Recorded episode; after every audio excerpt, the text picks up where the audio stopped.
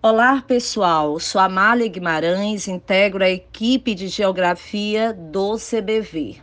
Questão de número 36 do SSA 2 trata sobre um gráfico com pluviograma, no qual o comportamento da temperatura média é de 27 graus e o índice pluviométrico é concentrado no verão-outono.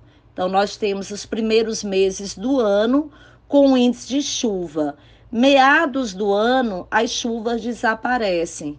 Então, nessa questão do gráfico, muitos ficaram divididos em dúvida quanto ao semiárido ou ao tropical de altitude.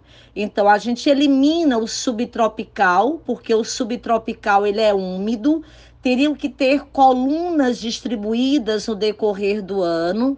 Eliminaríamos também o equatorial, porque equatorial tem um volume de chuvas o ano inteiro, não há estação seca e a média térmica é bem mais elevada.